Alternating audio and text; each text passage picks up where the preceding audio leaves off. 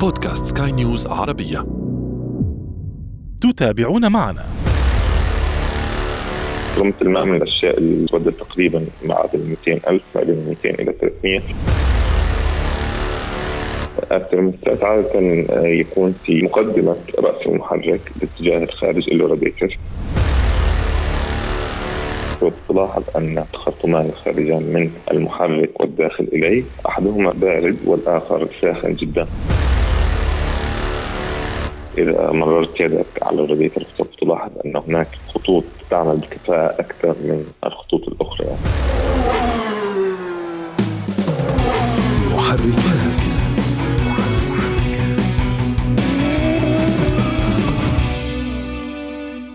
أهلا بكم مستمعينا في محركات برنامج البودكاست الذي يهم كل من يقود أي نوع من المركبات أو حتى يجلس فيها، نحن هنا نهتم بتقوية ثقافة المركبات لديكم، وفي كل حلقة نفتح أحد الملفات ولا نغلقه قبل أن نصل إلى نتيجة وتوصيات. أعده وأقدمه لكم أنا أشرف فارس عبر أثير سكاي نيوز عربية.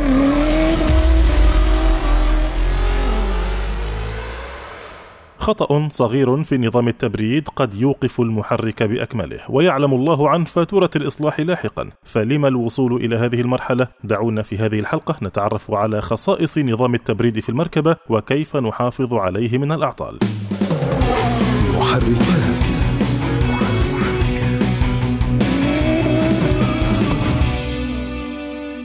أهلا بكم من جديد. نظام التبريد في المركبة هو شريان الحياة للمحرك، بدونه بكل بساطة يتعرض المحرك للسخونة الزائدة التي ستؤدي إلى توقفه وتدميره فعليا. بالتالي هذا النظام لابد من العناية به وفحصه بشكل دوري، والحفاظ عليه سيعني بالضرورة إطالة عمر المحرك. أيضا للحفاظ عليه لابد من معرفة مكوناته وكيف تعمل بشكل عام، وكيف يمكن فحصها ذاتيا وتوقع مشكلاتها قبل حدوثها. وكل ذلك دون الحاجة للرجوع إلى الفني أيضا في كل شاردة وواردة.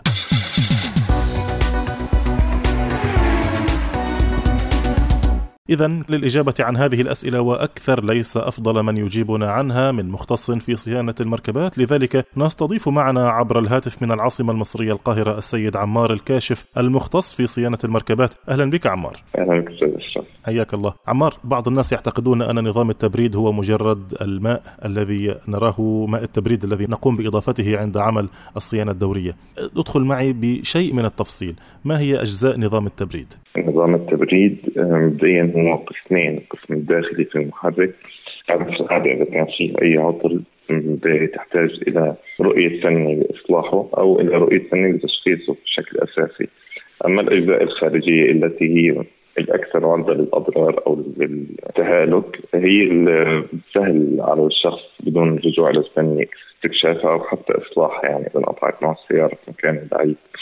هاي الإجزاء عبارة عن الراديتر والمراوح مقدمه السيارة والأنابيب اللي واصلة ما بين الراديتر والمحرك ومجموعة الوسطات الصغيرة أو محابس الأمان اللي واصلة بينهم وترمبه المياه والسير الواصل ما بينهم. طيب. أو ما بين ما بين الترومبه والمحرك عفوا. طيب جيد. الراديتر الترومبة ال- ال- المراوح والمواسير مواسير المياه. هل أغفلت أنا شيء؟ مبردات الزيت. أنا مبردات الزيت. عيني. نعم جيد. مبردات الزيت. نسيتها. آه، كيف أفحص كل واحدة منها بنفسي؟ كيف حتى لو أنا آه، وددت أن أشتري سيارة مستعملة وحتى في سيارتي أنا الشخصية أريد أن أفحص كل واحدة منها بشكل سريع بشكل شخصي دون الحاجة إلى الذهاب إلى الفني أو الميكانيكي. بالنسبة للراديتر الفحص النظري من الداخل أو من الخارج من الجهتين يعني آه راح تلاحظ مثلا أي تآكل في المعدن قد يكون تاكل خفيف خاصة إذا كانت السيارة تضرب خطوط على سرعات عالية لمسافات طويلة.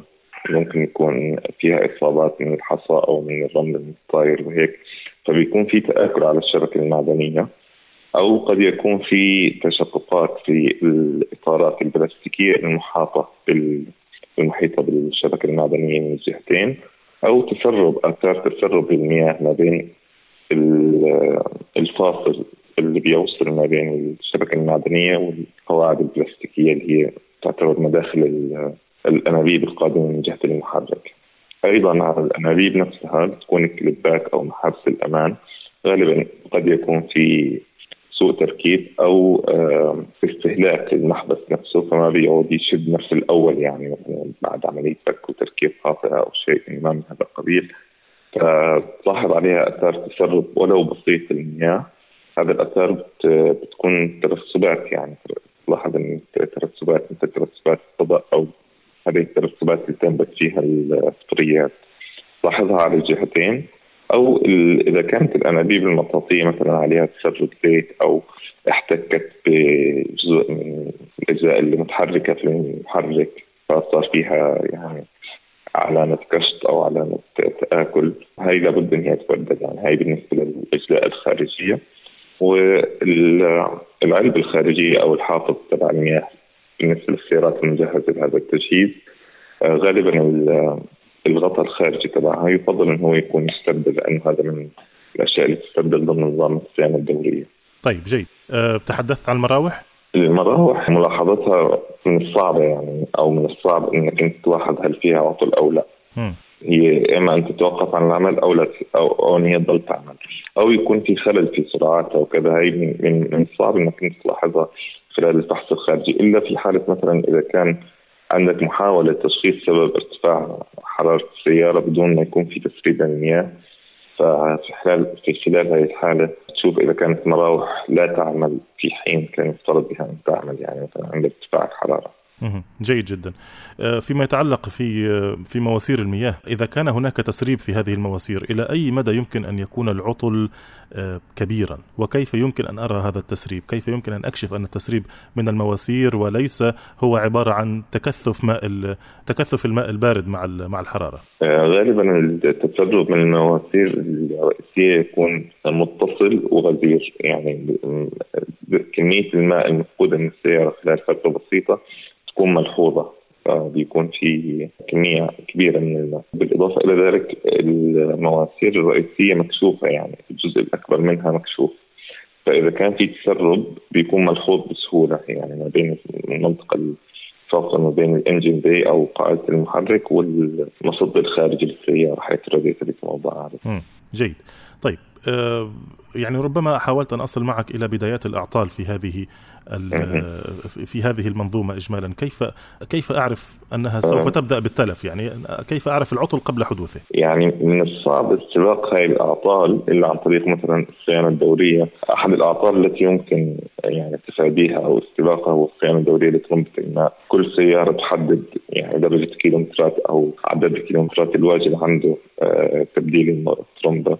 لأن هي الجزء الأساسي الجزء الرئيسي داخل النظام الذي إذا تلف يؤدي إلى مضاعفات كبيرة فورا آه، ترمة الماء من الأشياء اللي تبدل تقريبا معدل 200 ألف ما بين 200 إلى 300 وهي على اختلاف صانعي السيارات يعني هي من الأشياء التي تفحص عند كل خدمة رئيسية في السياره. الحزام المشغل لترمبه الماء بعض بعض الترمبات تعمل آه، عن طريق حزام أو بيلت خاص منفصل والبعض الآخر يعمل عن طريق حزام آه، أو جنزير داخلي. هذا نادر جدا الأعطال أو لا يبدل في معظم السيارات. آه، إنما الخارجي اللي هو المطاطي هذا يبدل باستمرار يعني ويكون تابع أحيانا ضمن الحزام المشغل المحرك بعض السيارات أو الغالبية الكبيرة منها حاليا آه، تأتي بحزام واحد للمحرك وترمبه الماء وباقي الأشياء المتعلقة بالمحرك الاكسسوارز. جيد. طيب آه، عندما تحدثت عن المراوح هل هناك أنواع في المراوح؟ يعني أنا ألاحظ يعني المركبات ذات المواصفات الخليجية تختلف آه، مراوحها عن المركبات ذات المواصفات آه، الأمريكية ذات المواصفات البلاد الباردة. هل هناك اختلاف في أنظمة المراوح يمكن أن يؤثر على نظام التبريد خاصة في حال استيرادها من بلد بارد إلى بلد حار؟ هو الاختلاف سيكون في المروحة نفسها يعني أو نادرا ما يكون في المروحة نفسها. ولكن الاختلاف يكون في الحساس أو حساس تشغيل تشغيل المروحة. ففي الدول ذات المناخات الباردة يتم تشغيل المروحة على درجات حرارة أعلى من الدول ذات المناخات الحارة. فالحساس نفسه يكون عفوا. تقصد الحساس نفسه يكون يتم تشغيلها في درجات حرارة أبرد من البلاد الحارة. بالضبط نعم, نعم. فهي يعني السيارات تكون إما الحساس نفسه هو المختلف أو إما تكون برمجة السيارة نفسها برمجة كمبيوتر السيارة ال PCM طبعا ال powertrain control module وهو المتحكم في أنظمة تشغيل المحرك. يكون مضبوط بيفتح عند درجات حرارة مختلفة ما بين السيارات ذات المواصفات الخليجية وخلافها.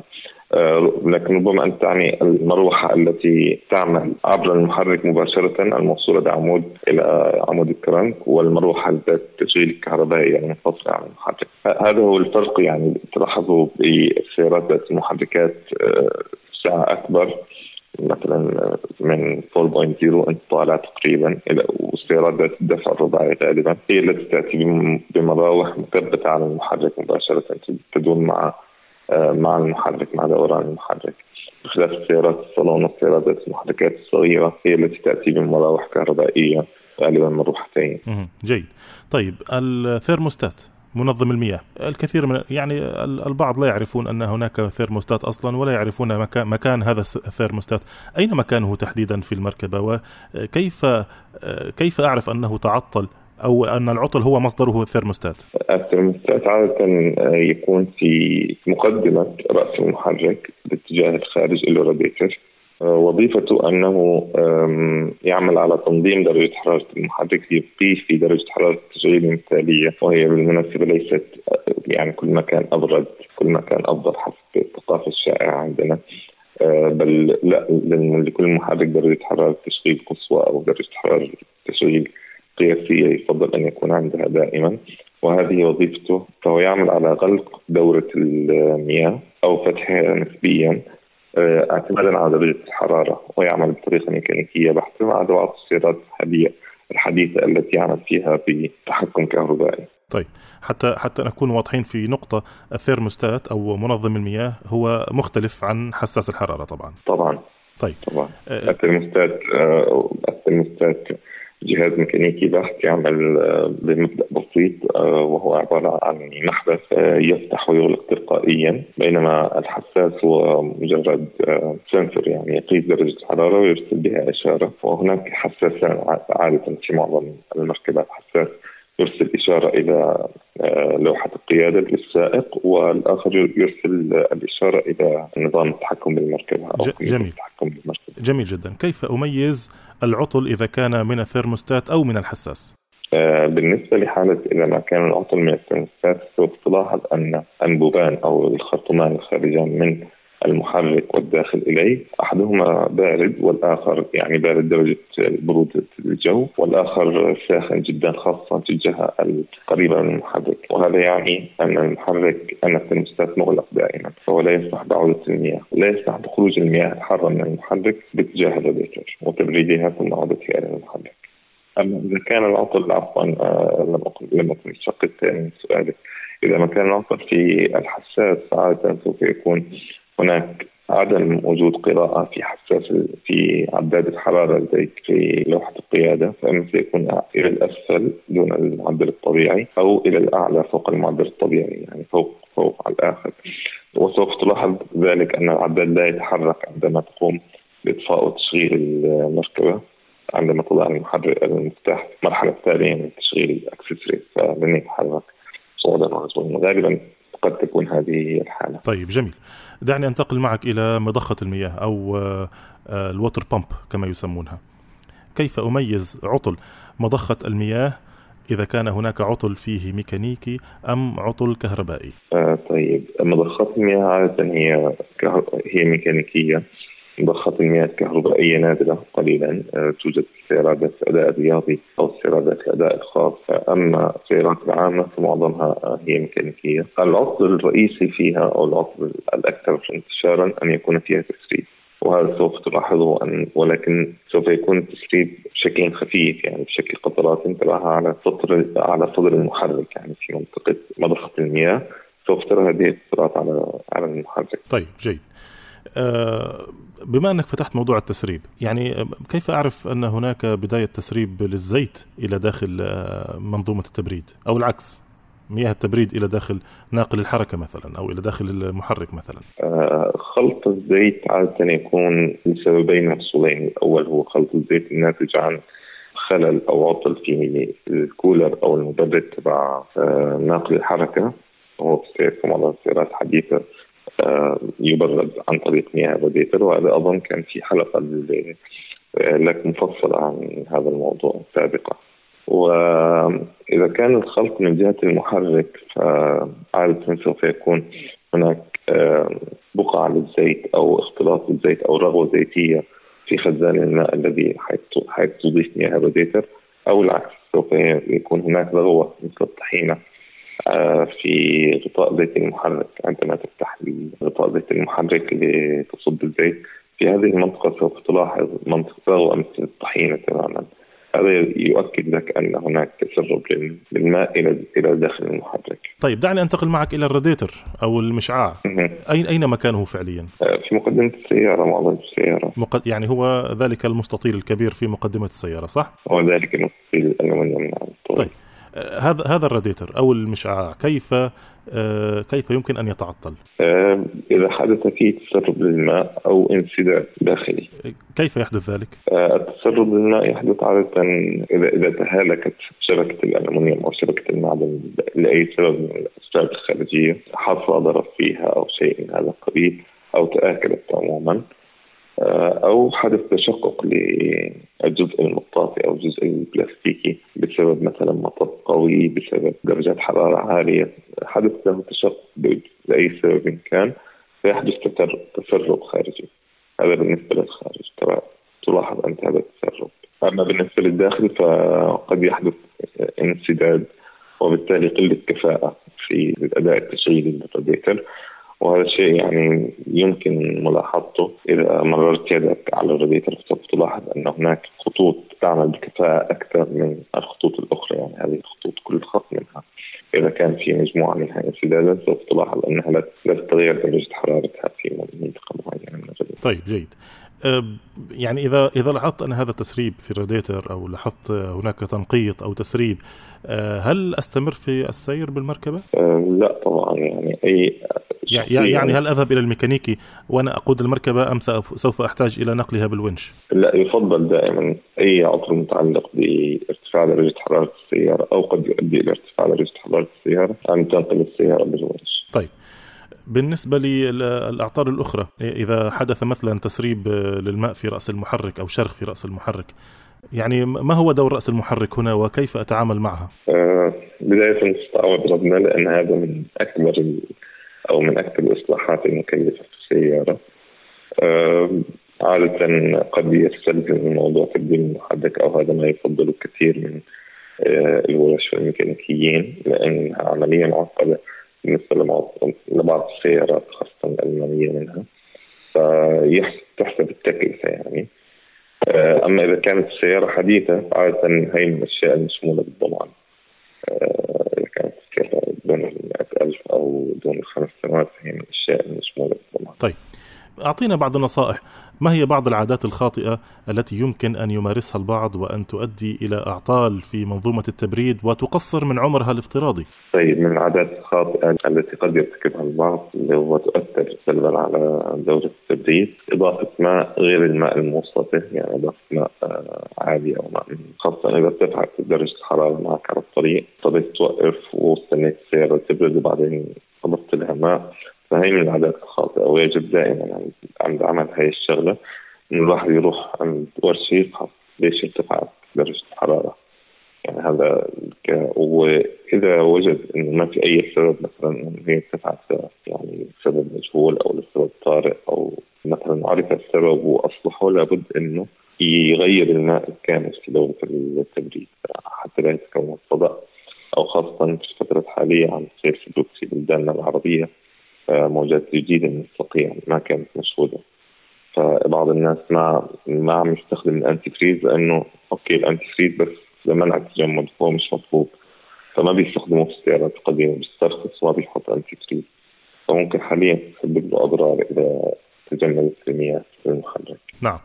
طيب آه ختاما الصيانة الدورية ما هي الصيانة الدورية لنظام التبريد؟ ما الأشياء الواجب الاهتمام بها عند القيام بالصيانة الدورية؟ عادة معظم المحركات آه، معظم المصنعين توصي بتبديل سائر في دورة التبريد بالكامل بعد مئة ألف كيلو متر أو خمس سنوات تختلف قليلا من مصنع إلى آخر وخلال آه، الصيانة الدورية من الواجب دائما معايرة مستوى المياه إذا كان في أي تسريب أو اي إذا وجد أي تسريب أو أي نقص فمن الواجب دائما معالجة هذا التسريب أو اكتشافه ومعالجه مصدر النقص وزيادة المي حسب الموصدة والتأكد من عدم تكرر التسريب مثلا. آه، مضخة المياه تأكد إن هي بحالة جيدة هي الفني بيقوم بعمل ذلك بطريقة يدوية يعني تكون عنده خبرة فنية كافية إنه يفحص العمر الافتراضي أو آه، الأداء تبع مضخة المياه خلال الصيانة الدورية بيفحص آه، الفني دائما أو الشخص مثلا اللي عنده سيارة وحابب يتأكد منها أو خلال الشراء بيفحص كل المحابس حابس الأمان اللي بتكون على الخراطيم والأنابيب الموجوده في دورة التبريد. بيفحص عمر الكولر بعض الكولرات تبعت الزيت في لها عمر افتراضي يعني يوصل تبديله. عند كيلومترات معينة أو بعد عمر معين هاي الأشياء اللي الواجب فحصها يعني أو الرئيسية الواجب فحصها في دورة التبريد نعم. شكرا جزيلا لك على هذه المعلومات الوافية. انتهى الوقت في هذه الحلقة. شكرا جزيلا لاستضافتك شكرا جزيلا. الشكر لك. كنت معنا من العاصمة المصرية القاهرة سيد عمار الكاشف المختص في صيانة المركبات. محركات.